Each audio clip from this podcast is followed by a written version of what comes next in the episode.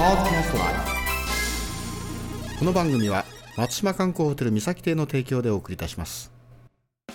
熊本弁講座 with English はいこんばんはチコさんです、えー、37回目になります。例文はですね南市や熊本に来なはったつな。変なイントネーションでしょ。別な言い方しますと南波市に熊本に来たつかいた。南市やというのは何のためにという意味になります熊本に来なはったつな来たんですか？ですね、えー、南波市にこれも同じように何をしにですね、えー、熊本に来たつかいた来られたんですか？What is your purpose to visit 熊本 City? はですね、熊本になりますね。はい、おさらいしましょう。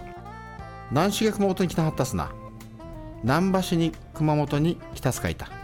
ちょっとあの荒っぽい言い方なんですが、What is your purpose to visit 熊本ですね。熊本市であれば、What is your purpose to visit 熊本 City? 熊本県であれば、熊本 Prefecture になります。はい、えー、それではまた次回お楽しみに。See you later!